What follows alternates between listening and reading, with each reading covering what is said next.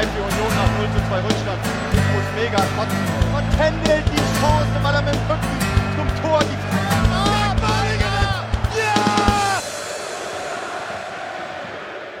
Moin, wir haben Montag, den 15. Juni 2020. Es ist eine gute halbe Stunde vor 19.10 Uhr und hört den Millanton vor dem Spiel gegen Hannover 96 am kommenden Mittwoch. Geht weiter mit einer englischen Woche, bevor wir dann die Saison irgendwann wirklich auch mal überstanden haben. Und genau, ich bin Yannick und spreche heute mit dem anderen Tobi. Moin. Ja, moin Yannick. Vielen Dank für deine Einladung. Sehr gerne. Es ist in doppelter Hinsicht witzig, dass ich anderer Tobi sage, weil zum einen haben wir einen Namensvetter hier bei uns noch, der hat jetzt gerade seine leider letzte Aufnahme zu Aue beendet, wird uns leider verlassen, weil es beruflich einfach nicht mehr passt mit einem Hobby-Podcast nebenbei. Und genau, aber bei euch im Podcast wirst du auch immer als der andere Tobi angekündigt. Magst du das mal erklären und noch ein paar Worte an sich auch zu dir verlieren? Klar. Wer bist du und was machst du? Und ja. So? Sehr gerne. Also ich nenne mich der andere Tobi in unserem Podcast, einfach aufgrund der Tatsache, dass der Rander Tobi ja jahrelang den Hannover-Lieb Podcast gemacht hat und ich wollte mich nicht mit ihm vergleichen. Ne? Also deswegen habe ich dann gesagt, ich bin der andere Tobi, weil Tobi gab es schon, der hat Hannover-Lieb gemacht. Ja, ansonsten, was gibt es über mich zu erzählen? Ich bin 96-Fan, seitdem ich 90 gehe ich ins Stadion, also auch schon ein paar Jahre und habe mal irgendwann angefangen, einen Blog zu schreiben, habe dann auch mal für die Zeitung geschrieben und das ist aber alles jetzt quasi vorbei und ich konzentriere mich ausschließlich zusammen mit Tim, das ist mein kongenialer Partner, auf unseren 96-Podcast Vorwärts nach weit. Okay, weil also manche Hörerinnen und Hörer kennen dich vielleicht noch, wir hatten vor gut 3 Jahren mal zusammen gesprochen damals, einiges ist passiert seitdem, ihr seid wieder in der 2. Bundesliga und ich würde jetzt so einen kleinen Abriss seit der letzten Begegnung machen an verschiedenen Personalien, die da ja durchaus erwähnenswert sind. Gehen wir mal zurück in den November letzten Jahres. Da hatte, als ihr bei uns zu Gast wart, gerade Kenan Kocak das Amt übernommen. Hatte der im Debüt noch gegen Darmstadt verloren und dann gab es gegen uns den ersten Sieg unter Kocak. Ja.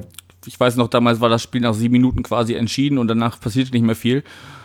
War ein bisschen ärgerlich für uns, dass wir da so gar nicht mehr zurückkommen konnten damals. Aber fasst doch mal zusammen, jetzt so ein Dreivierteljahr später, wie ist es euch unter Kocak bisher ergangen? Was hat sich geändert? Was ist vielleicht noch nicht so gut bisher? Ja, sehr gerne. Also witzig war auch, Spiel dann in der Aufnahme und haben den Sendungstitel dann genannt, Kiez 96er kommen nach 7 Minuten. Also es war tatsächlich so ein Spiel, ne, wo nach 7 Minuten das eigentlich schon vorbei war und man hätte auch abpfeifen können. Ja, Kenan Kocak ist für mich überraschend Trainer geworden. Erstmal was grundsätzlich gesagt. Wir waren im Sommer schon im Gespräch, dann entschied man sich aber für die Rückholaktion von Mirko Slomka, die eine Schnapsidee war, das hätte man eigentlich vorher wissen können. Ja, Kocak hat dann übernommen, du hast es gerade schon gesagt, Darmstadt lief nicht so erfolgreich, das bei euch dann schon besser und dann war es so ein bisschen, ja, so ein Auf und Ab, den Rest der Hinrunde war okay, aber nicht so sonderlich überzeugend, er hat ein bisschen gebraucht, ein Spielsystem zu finden, er hat ein bisschen gebraucht, die Spieler dahin zu stellen, wo sie seines Erachtens am besten sind und wo sie auch augenscheinlich erfolgreich für den Verein sind. Und wir sind jetzt in der Rückrunde, abgesehen von Darmstadt, von dem letzten Spiel, waren wir die immerhin drittbeste Mannschaft. Das heißt, es spricht ja einiges dafür, dass er einiges in den Griff bekommen hat und Dinge verbessert hat. Und das kann man auch sagen. Also 96 tritt offensiv mittlerweile sehr, sehr stark auf, allerdings auch erst nach dem Corona-Restart. Vorher war da so ein bisschen der Wurm drin. Wir haben mit Marvin Ducksch, ja, einen ehemaligen Zweitligatorschützenkönig, der bei uns nie so richtig, ja, so richtig seinen Platz gefunden hat. Das ist mittlerweile besser geworden und wir sind offensiv erfolgreich, aber was wirklich, und das ist etwas, was er nicht in den Griff bekommen hat, ist eine Defensivschwäche, die man 96 ganz klar attestieren muss und da ganz besonders eine verheerende und katastrophale Bilanz, was Eckbälle angeht. Also Eckbälle gegen uns sind in der Regel ein Tor. Das durften wir schon sehr oft erleben, auch leider ziemlich oft gegen Ende des Spiels. Das war gegen den von euch ja so geliebten HSV so. Und wo wir das Spiel eigentlich schon fast sicher gewonnen hatten und dann in der, ich weiß gar nicht, 5. Minute der Nachspielzeit auch nach dem Eckball einen blöden Ausgleich kriegen. Das war jetzt in Darmstadt so, auch da ganz, ganz kurz vor Spielende, und da gab es noch einige Beispiele mehr. Also das hat Kenan Kocak nicht geschafft, dass wir im Defensivverhalten, was Eckbälle angeht, in irgendeiner Art und Weise konkurrenzfähig wären, weil das sind wir halt überhaupt nicht. Also was man wirklich vermeiden müsste als 96-Defensivspieler ist, den Ball in irgendeiner Art und Weise zur Ecke zu klären. Dann kannst du ihn auch gleich ins Tor lassen, weil das ist meist das gleiche Ergebnis. Also offensiv hat er die Mannschaft stabilisiert, der hat eine Formation gefunden, mit der er jetzt erfolgreich ist. Die 4-4-2 mit Raute spielen wir. Genki Haraguchi da auf der 10, der jetzt enorm gut performt im Moment. Der Torschütze aus dem Hinspiel, Linden Meiner, der euch ja das 1:0 oder das 0:1 eingeschenkt hat, ist jetzt so ein bisschen außen vor. Hat vorher sehr häufig auf dem Flügel gespielt, ist jetzt eher so ein Einwechselspieler, da hat sich auch was geändert. Naja, und wie gesagt, defensiv sind wir allerdings relativ indiskutabel, und da ist dann schon ein Ausfall, der den gesamten Defensivverbund, das war jetzt in Darmstadt Waldemar Anton, der gefehlt hat, so einen Ausfall, den können wir im Moment nicht kompensieren und sind dann defensiv einfach kläglich. Okay, hoffen wir mal, dass Luhukai das für das Spiel am Mittwoch sich auch aufgeschrieben hat, dass wir vielleicht gucken, dass wir den Ball zumindest zu einer Ecke geklärt kriegen, weil, wenn man ganz ehrlich ist, also hinten steht es eigentlich immer ganz gut, also bis auf dieses 0:4 gegen Darmstadt fangen wir uns eigentlich relativ wenig gegen Tore, wir vermeiden es halt nur oder vermissen es halt nur, vorne auch mal entscheidend zu treffen und dann so ein Spiel, was dann 1:1 nur endet oder 0:1 zumindest zu einem Punkt zu drehen, beziehungsweise zu 3 Punkten. Das ist so ein bisschen das, was uns wahrscheinlich unterscheidet. Von daher könnte das ganz witzig werden jetzt am Mittwoch, wenn wir dann vorne bei euch nicht treffen, weil eure Defensive dann doch noch gut genug ist und unsere Defensive das dann bei euch so ein bisschen aufhebt. Das ist ja so ein bisschen, also zum Tippen kommen wir noch, aber eigentlich für mich klingt das ein bisschen nach einem Unentschieden dann am Mittwoch, weil ihr vorne zwar gut seid, aber wir hinten relativ gut stehen mittlerweile und ihr hinten zwar viel zulasst, aber wir nicht in der Lage sind, das in Tore umzumünzen, jetzt bis auf das positive Beispiel gestern gegen Aue, wo es dann zweimal geklappt hat. Schauen wir mal. Aber dann haken wir den Trainer erstmal ab. Dann ging es im Winter weiter mit einer Entlassung von Sportchef Jan Schlaudraff. Magst du dazu ein paar Worte sagen? Ja, grundsätzlich erstmal war Jan Schlaudraff sowieso nur vorgesehen, als einer, der sportlichen Leitung zuarbeiten soll. So war er schon verpflichtet worden Ende der letzten Saison. Es kam dann anders und Jan Schlaudraff musste, weil Horst Heldt dann entlassen wurde, und genauso Gerhard Zuber, das war Assistent von Horst Heldt, der war Assistent von Horst Heldt, dann auch so ein bisschen kaltgestellt wurde, Sportchef. Wie gesagt, war nicht so geplant, und er hat dann versucht, einen Kader auf die Beine zu stellen, mit dem der Trainer, damals noch Mirko Slomka, dann auch vernünftig arbeiten kann, und die Ziele, die hießen, ja, wir wollen oben dran bleiben und dann vielleicht im zweiten Jahr aufsteigen. Also der Aufstieg war jetzt nicht unbedingt, das war übrigens, als ich letztes Mal bei euch zu Gast war das anders. Da hieß es, der Aufstieg ist alternativlos. Das war das absolute Ziel. Dem wurde alles untergeordnet. Das sah man jetzt im Sommer ein bisschen vielleicht realistischer und hat dann gesagt, nee, die Schlaudraff und Slomka kriegen da 2 Jahre, sollen hier was aufbauen und sollen dann im zweiten Jahr aufsteigen. So, Jan Schlaudraff hat dann auch an sich ganz ordentliche Transfers getätigt. Marvin Ducksch habe ich ja schon angesprochen, der ja so der Königstransfer gewesen ist. Wir haben mit Cedric Teuchert einen ziemlich interessanten Mann ausleihen können von Schalke 04.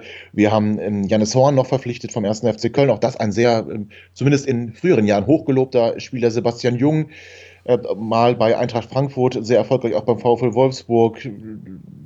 Körper nicht mehr so ganz auf der Höhe, sollte aber trotzdem auf der rechten Seite im Defensivverbund den Julian Korb ein bisschen Druck machen, was ihm auch an sich, wenn er fit und gesund war, gelungen ist.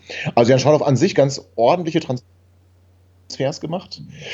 Das Problem bei Hannover 96 ist ganz oft, dass wenn du so ein bisschen aus dem eigenen Stall kommst, auch wenn das Jan Schlaudraff natürlich in der Vergangenheit vor Hannover 96 hat, war er hier ja auch ein Spieler, der eine sehr prägende Zeit für Hannover 96 miterlebt hat, im Europapokal erfolgreich war, dann eigentlich nie so richtig aus Hannover weggekommen ist, auch immer wieder im Stadion zu sehen war, als er nicht mehr aktiver Spieler war und hier halt noch nicht angestellt war.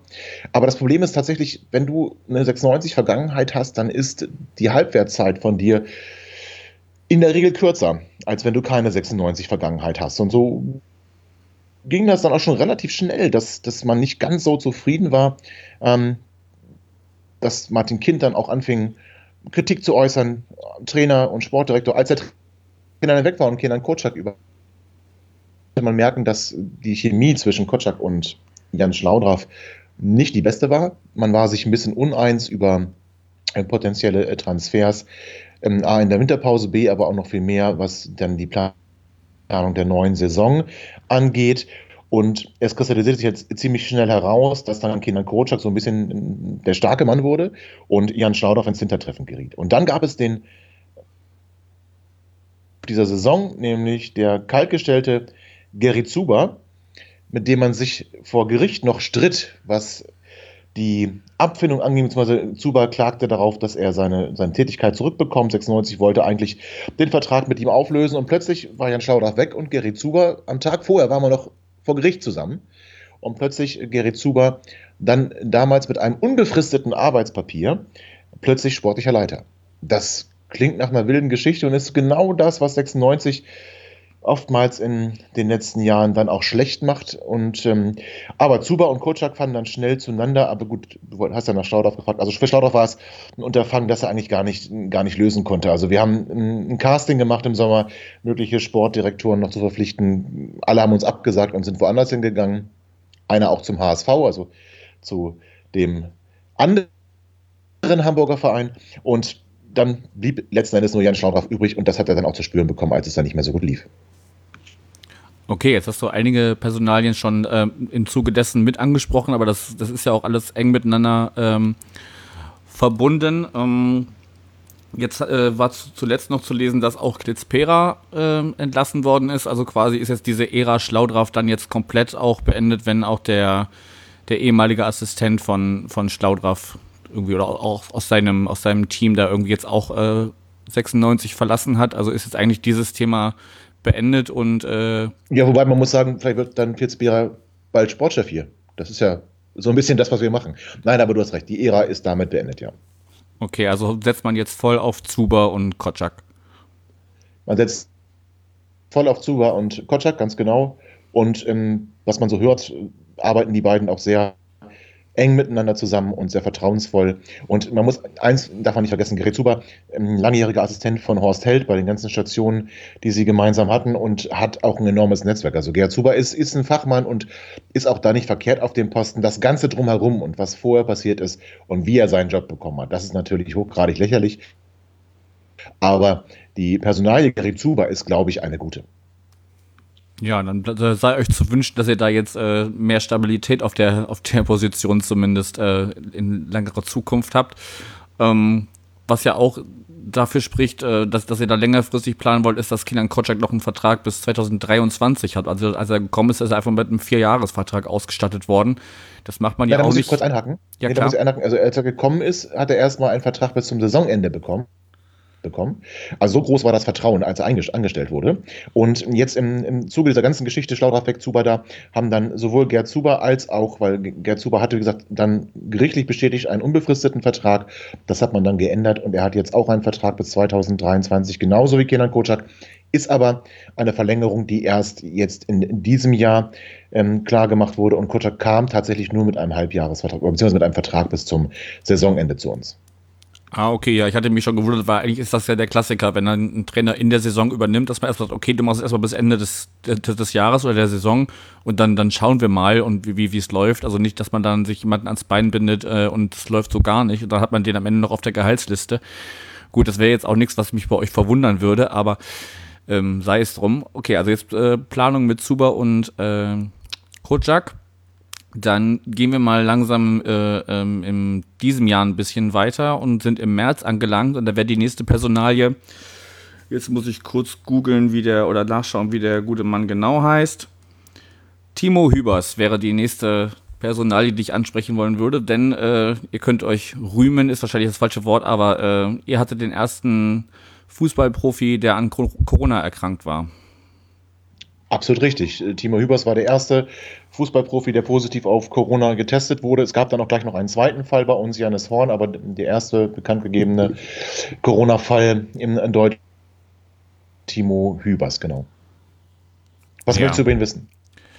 Nee, also ich denke mal, die Fakten sind ja so ein bisschen bekannt. Er war auf einer Veranstaltung, irgendwie hat sich da infiziert und dann durfte er aber zumindest offiziell, ich meine, dazu kam es dann nie, weil der Spieltag dann abgesagt wurde, aber der Rest der Mannschaft hatte keinen Kontakt mit ihm, seit er auf dieser Veranstaltung war und er hätte theoretisch weiterspielen können, dazu kam es dann nie.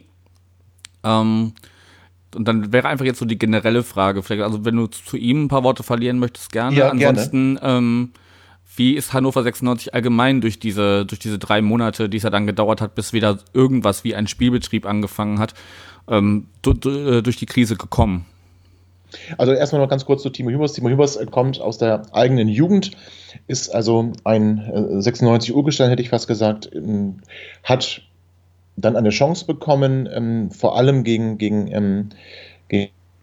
in Erstligasaison ist dann leider, hat er sich leider einen Kreuzbandriss zugezogen. Dann, als es dann darum ging, dass er kurz wieder vom Comeback steht, war dann am Knie wieder was nicht ganz in Ordnung. Also der hatte dann wirklich eine relativ lange Leidenszeit und war gerade wieder dabei, sich einen Standplatz zu holen und bekam dann eben auf einer privaten Feier das Virus mit auf den Weg, also sehr, sehr tragisch, möchte man beinahe sagen. Und hat dann, wie gesagt, es gab dann noch einen zweiten, Jannes Horn, der auch an Corona erkrankt war. Und da gab es sogar eine Verbindung zu Eintracht Braunschweig, die wir ja besonders lieben, weil sein Bruder dort im Staff von Eintracht Braunschweig war.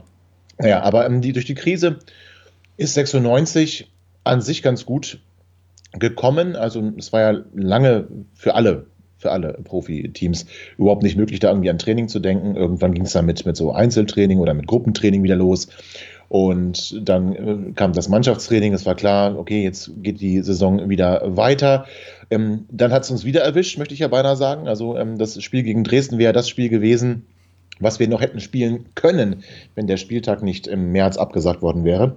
Und als es dann darum ging, die Saison geht weiter, hätten wir wieder gegen Dynamo Dresden spielen sollen. Und witzigerweise, oder was heißt witzigerweise, war dann bei Dynamo Dresden plötzlich auch nochmal Corona und das Spiel wurde wieder abgesagt. Also das war schon eigentlich eine ganz, ganz wilde Zeit. Grundsätzlich kann man natürlich fragen, war es notwendig, diesen Spielbetrieb wieder aufzunehmen?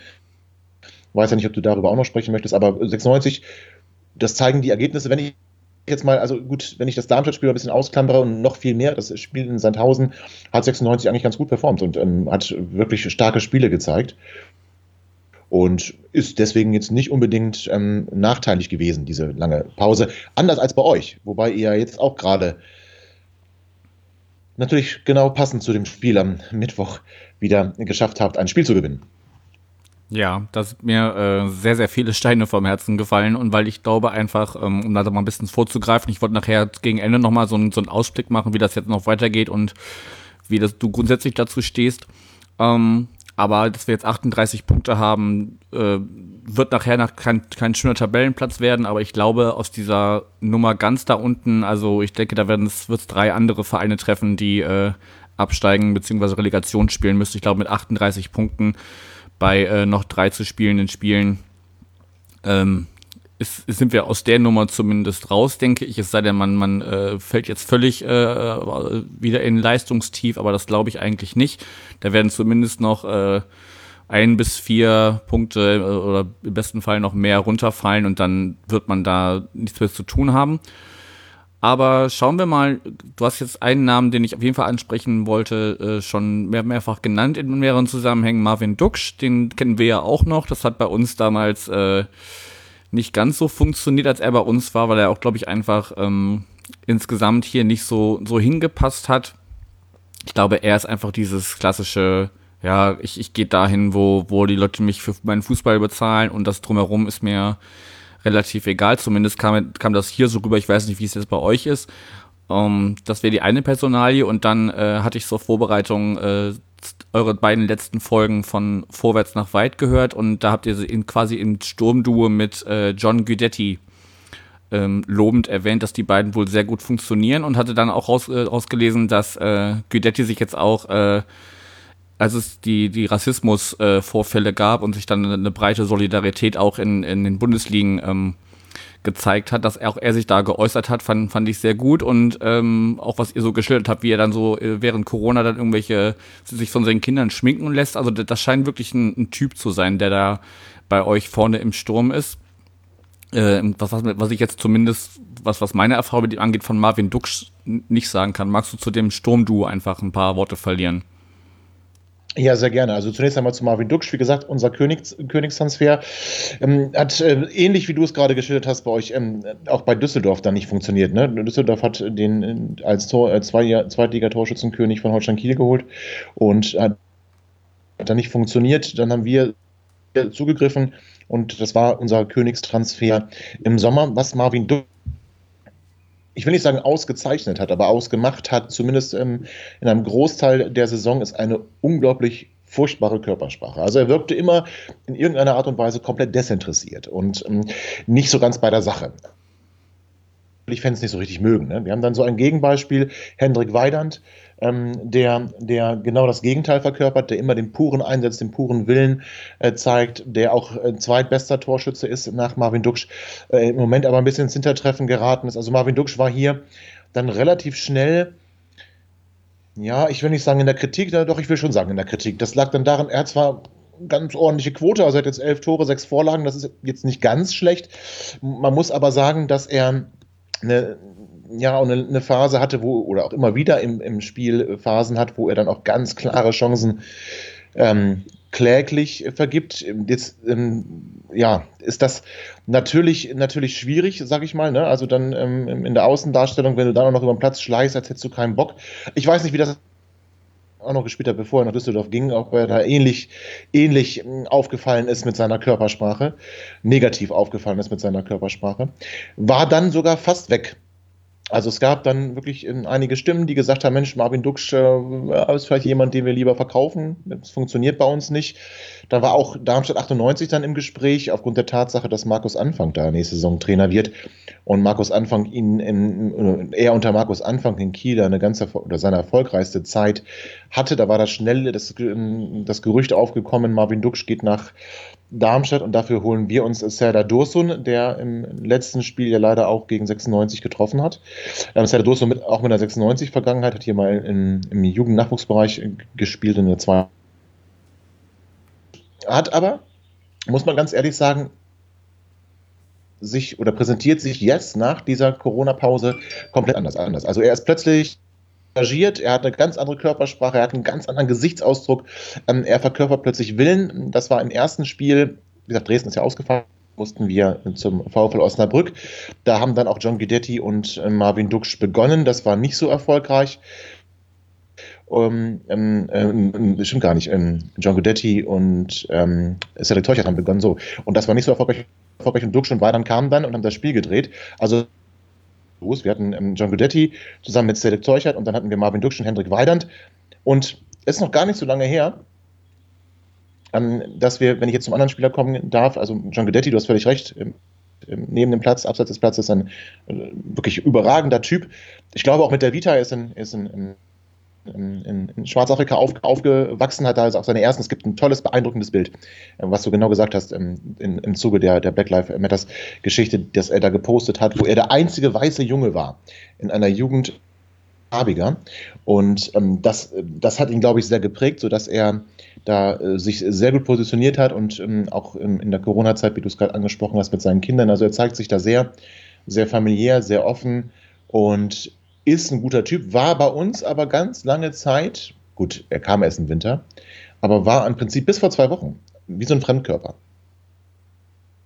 Hatte auch nur ein Tor geschossen, dann kam nochmal ein zweites Tor, aber er war am Spiel irgendwie nicht beteiligt, er hat sich immer sehr aufgerieben und hat einen sehr wuchtigen Körper, hat auch immer Räume geschaffen, aber irgendwie mit den Laufwegen, das hat nicht funktioniert, wenn er dann gestartet ist, es kam der Ball, das wirkte extrem unglücklich und seitdem Kinder allerdings auf Marvin Ducksch und John Guidetti als Sturmpaar setzt, scheint das beiden ganz gut zu tun. Die haben das wirklich hervorragend gemacht gegen Dynamo Dresden. Sie haben das ebenso hervorragend gemacht gegen den 1. FC Heidenheim. Jetzt in Darmstadt hat es wieder nicht so gut funktioniert, muss man ehrlicherweise sagen.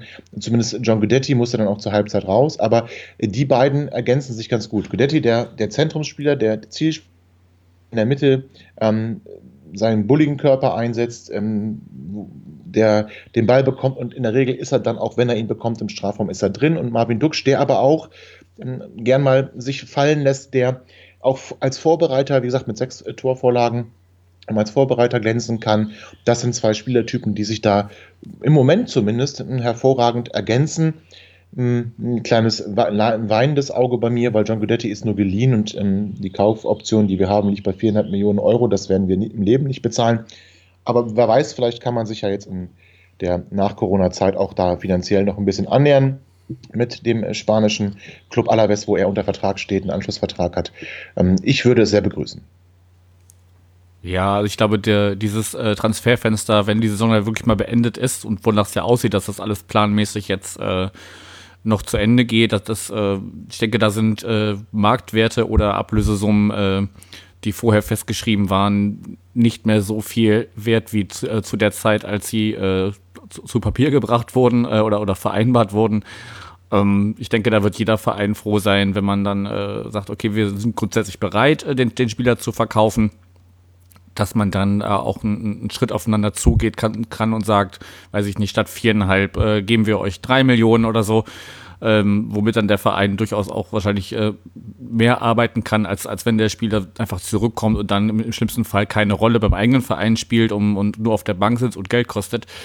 Muss man mal sehen, ich denke, dieser Sommer wird sowieso, was die Transfers angeht, sehr sehr wild und da sind wir ja quasi Parallelen zu uns auch. Wir haben ja auch sehr viele Leihspieler geholt im letzten Sommer, weil Jos Luhuka ja quasi einen Kader übernommen hat, der nicht seiner war oder wo er nicht viel Einfluss drauf hatte. Und einen sehr großen Kader und von daher werden wahrscheinlich manche Spieler gehen, Leihspieler werden hoffentlich, zumindest was meine Ansicht ist, werden manche hoffentlich gehalten werden können oder die Leihe wird zumindest verlängert. Das hat ja damals bei Zander zum Beispiel auch funktioniert, der erst ausgeliehen war von Bremen. Dann wurde die Leihe verlängert und dann haben wir ihn letztendlich ganz gekauft. Das würde ich mir für manche Leihspiele, die jetzt gerade bei uns kicken, durchaus wünschen.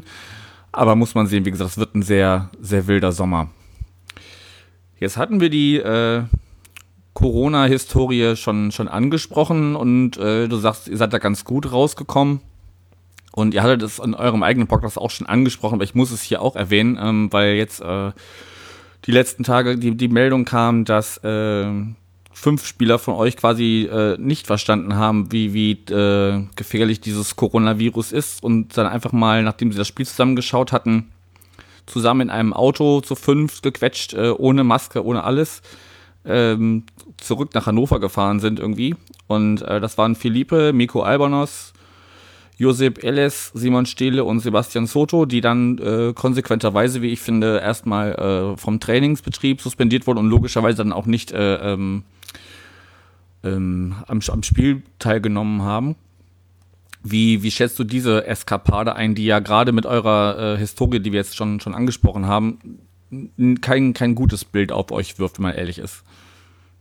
Das kann man durchaus so sagen. Das wirft nicht unbedingt ein gutes Bild auf uns und ich habe es bei uns im Podcast schon gesagt, ich finde einfach, dass wir da ein bisschen sensibler sein sollten. Wir haben über Timo Hübers schon gesprochen und Jannes Horn, wir hatten ja schon Corona-Fälle in der Mannschaft. Also eigentlich müsste jedem klar sein, dass damit nicht unbedingt zu spaßen ist. Abgesehen davon steht natürlich auch so ein Spielbetrieb, wie er jetzt gerade ist, auf relativ wackeligen Beinen. Ne? Also wenn da jetzt eine größere Geschichte passieren würde, hätten wir jetzt einen Ausbruch in mehreren Teams, dann wäre die Saison wahrscheinlich nicht zu retten. Das heißt, da ist dann schon eine gewisse, zumindest wenn du Fußballprofi bist und dein Gehalt verdienen möchtest, ist dann ein gewisser Druck, dem du da auch unterliegst. Du hast auch völlig recht, das war nach dem Heimsieg gegen den 1. FC Heidenheim. Die Spieler haben zusammen im Mannschaftshotel, sie gehörten nicht zum Spieltagskader, sie haben im Mannschaftshotel das Spiel gesehen und sind dann nur ein paar hundert Meter entfernt vom Stadion, weil das Hotel ist auch direkt neben dem Stadion, ein paar hundert Meter entfernt vom Stadion sind sie dann gleich von der Polizei angehalten worden. Der Verein hat sie mit einer Geldstrafe belegt. Der Verein hat sie aus dem Trainingsbetrieb der Woche vor Darmstadt dann auch rausgenommen und, wie ich finde, sehr konsequent und sehr gut reagiert, hat dafür auch Lob bekommen von der DFL, wie konsequent man das umgesetzt hat, wo die DFL sogar gesagt hat, ihr könntet die Jungs einsetzen. Von unserer Seite gibt es da keine Bedenken, das ist kein Problem. Sie wurden auch noch auf Corona getestet, negativ natürlich. Aber der Trainer hat gesagt, nein, es ist ein Verhalten, das nicht akzeptabel ist und diese Spieler möchte ich dann nicht im Kader haben. Sebastian Soto wird den Verein sowieso verlassen, hat sich hier nicht durchsetzen können oder keine Chance bekommen, je nachdem, aus welchem Standpunkt man das sehen möchte. Philippe, Dienstältester des 19 mit einer Handvoll Spielen, also mehr verletzt als im Training oder auf dem Spielfeld. Miko Albanos, auslaufender Vertrag, ja, auch das eine Situation, wo ich jetzt nicht unbedingt so eine Eskapade machen würde. Simon Stehle finde ich ein bisschen schade. Simon Stehle ist auch ein Spieler aus dem Nachwuchs, der so langsam herangeführt wird an den Profikader, auch schon Tore geschossen hat für die 96 Profis. Das ist ein bisschen schade. Und Josef Elles in Darmstadt von seinen fußballerischen Fähigkeiten durchaus gebrauchen können, sodass das echt ärgerlich ist. Aber gut, das ist eine Eskapade, das darf so nicht passieren. Wie gesagt, ich finde das Konzept, ob man es jetzt gut oder schlecht findet, das steht auf relativ wackeligen Beinen und damit untergräbt man das so ein bisschen und das darf natürlich nicht zwingend geduldet werden. Ja, sehe ich ganz genauso. Ich hatte dann auch noch irgendwie gehört, dass überlegt wird, irgendwie auch noch so eine Art Sozialstunden zu machen. Gibt's da irgendwelche Entwicklungen, dass sie da jetzt irgendwie, um das wieder gut zu machen, zumindest irgendwo karitativ oder so in irgendwelchen Einrichtungen unterstützend arbeiten? Oder wie ist da die Planung? Oder bleibt es bei der Geldstrafe?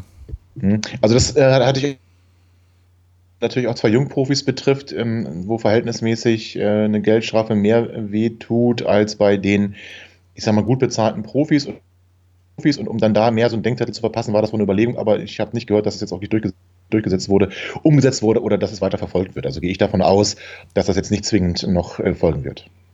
Okay, hätte ich eigentlich eine ganz schöne Aktion gefunden, gerade um vielleicht da das Bewusstsein auch nochmal zu schärfen. Also klar, eine Geldstrafe trifft, aber längst nicht so hart wie irgendwie, weiß ich nicht, dann statt am Training teilzunehmen, irgendwie, weiß ich nicht, bei der Tafel bei der Ausgabe zu helfen oder irgendwie sowas. Gut, dann wäre ich mit dem Kader soweit durch und würde jetzt noch so einen kleinen Ausblick machen und eine Einschätzung überhaupt jetzt zu diesem Ende der Saison, wie sie denn jetzt gespielt wird. Oder hast du noch irgendwen, den du gern erwähnen möchtest, auf den wir dann vielleicht am Mittwoch besonders schauen sollten? Oder haben wir da die wichtigen Charaktere bereits erwähnt? Na, also Waldemar Anton ist schon ein wichtiger Spieler, eigentlich Innenverteidiger gewesen, der jetzt im defensiven Mittelfeld enorm Stabilität bringt, was wir jetzt gesehen haben gegen Darmstadt, wo er gefehlt hat. Dominik Kaiser ist noch eine Personalie, die sehr interessant ist, der im Winter erst gekommen ist. Es ist eine RB Leipzig-Legende, kann man auch so stehen, wie man möchte, hat sich aber direkt in die Mannschaft eingefügt, trägt jetzt auch sogar die Kapitänsbinde, wenn dann die in der Reihenfolge der Kapitäne nicht mehr auf dem Platz stehen, dann ist er tatsächlich Kapitän, hat auch schon als Kapitän begonnen. Also das ist ganz interessant, ist auch vorweggegangen, was den Gehaltsverzicht und dergleichen anging, hat er auch Geld für den Verein gespendet. Also das scheint ein ganz guter Typ zu sein, mal unabhängig davon, wo er eine große Legende war. Es ist echt ein wichtiger und interessanter Spieler, der bei uns sofort einen Stammplatz gefunden hat und eigentlich auch nicht wegzudenken ist und zusammen mit Waldemar Anton unser Mittelfeld, zumindest in der Defensive und dann auch im Umschaltspiel nach vorne ankurbelt, antreibt und auch unsere Standards schießt. Also das ist eine ganz, ganz wichtige Personalie. Okay, dann haben wir jetzt so ein paar Namen, auf die wir am Mittwoch vielleicht besonders schauen und versuchen dann gegen die Ecken zu Toren umzuwandeln. Das habe ich jetzt gelernt.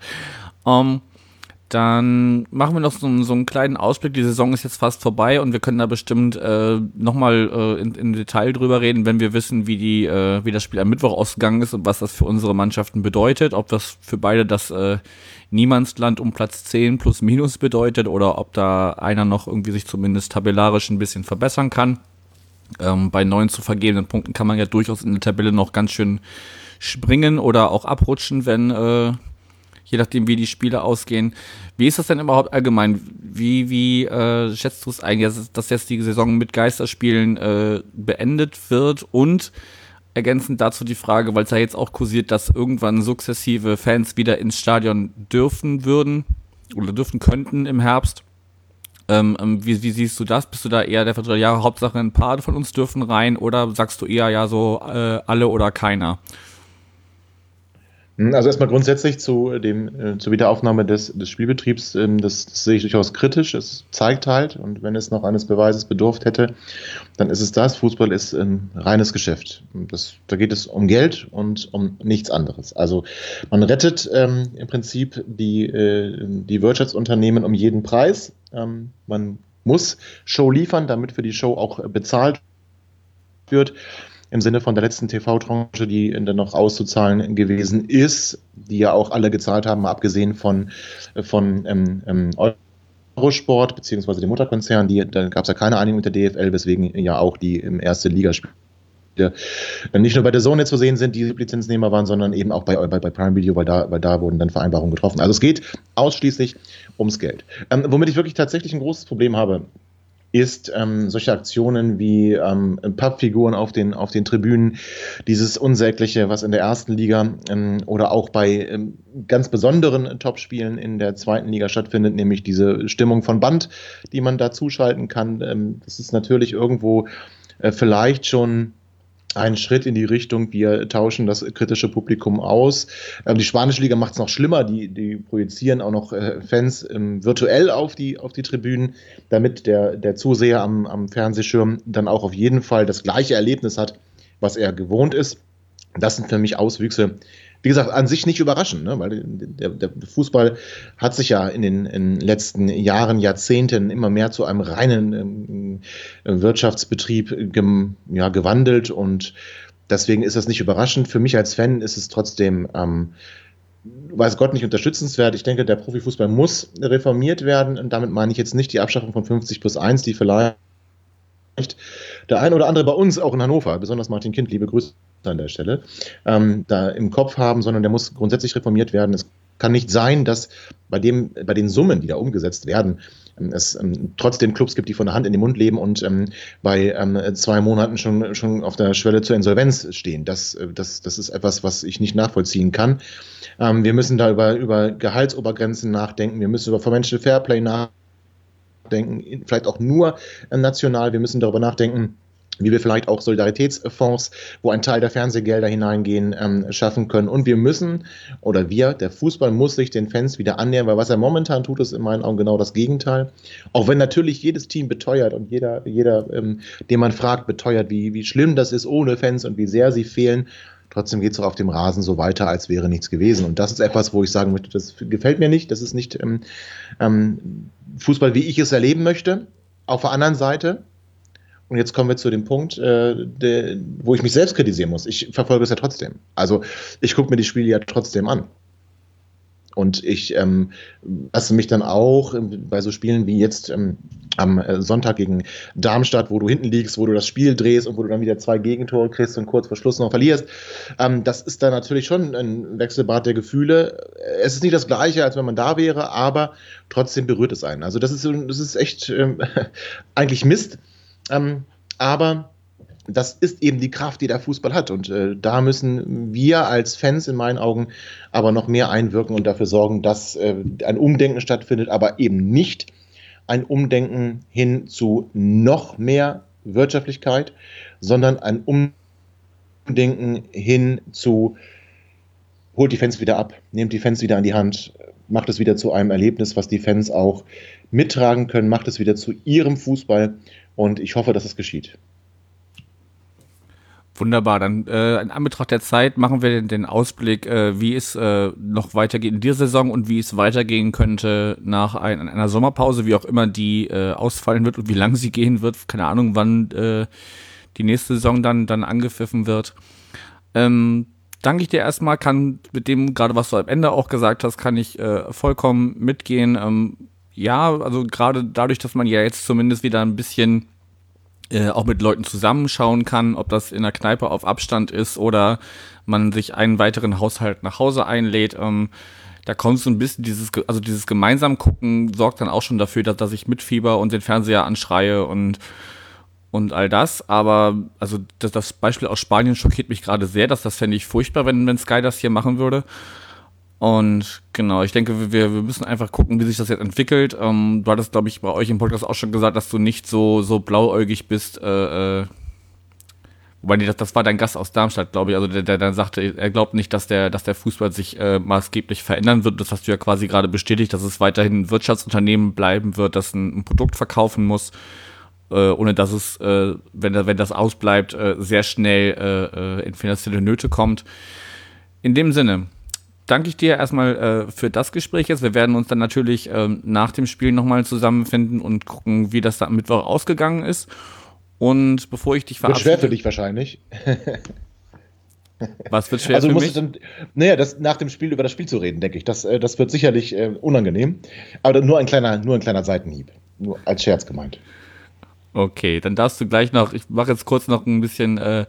die kleine Ankündigung, dass ich nämlich gleich nach der Aufnahme quasi noch einen Gegenbesuch bei euch mache. Also wer noch nicht genug von unserem Gesabbel hat, der kann dann auch mal den Podcast Vorwärts nach weit in seinem Podcatcher suchen und da mal reinhören. Und dann bleibt eigentlich nur noch, bevor wir hier die Aufnahme beenden, zu sagen, was glaubst du denn, wie geht's am Mittwoch aus? Das klang jetzt schon so, als wenn du auf einen hohen Heimsieg tippst. Ja, also Hörer unseres Podcasts relativ wild unterwegs war in den letzten Wochen, muss ich ganz ehrlich sagen, und auch das Wort Relegation und Aufstieg noch in den Mund genommen habe, das mache ich jetzt nicht mehr. Die Niederlage in Darmstadt war dann das Ende der Saison, was nach oben angeht, und auch unten kann nichts mehr passieren. Ich hoffe, dass 96 die Spannung hochhalten kann. Ich denke allerdings, dass ihr durch den Sieg, den ihr gegen Aue geholt habt, jetzt noch vielleicht, du hast es ja selber gesagt, irgendwie 4 Punktchen werden bestimmt noch irgendwo abfallen. Und ich denke, einer von diesen 4 Punkten wird dann auch bei uns abfallen, sodass ich auf ein 1:1 tippe.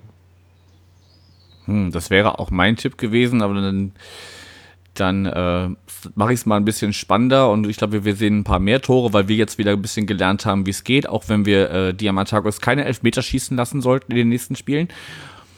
Aber dann sage ich einfach mal 2:2, weil es irgendwie bis zur letzten Minute irgendwie spannend bleibt oder zumindest bis zu den letzten 10 Minuten und dann trennt man sich nach einem durchaus umkämpften Spiel mit 2:2. Gut, dann danke dir erstmal für das Hingespräch. Alles andere machen wir dann noch aus und dann hören wir uns gleich schon wieder, wenn ich bei euch zu Gast bin. Mach's gut. Da freue ich mich sehr drauf. Ich danke dir auch. Mach's gut. Tschüss. Ciao.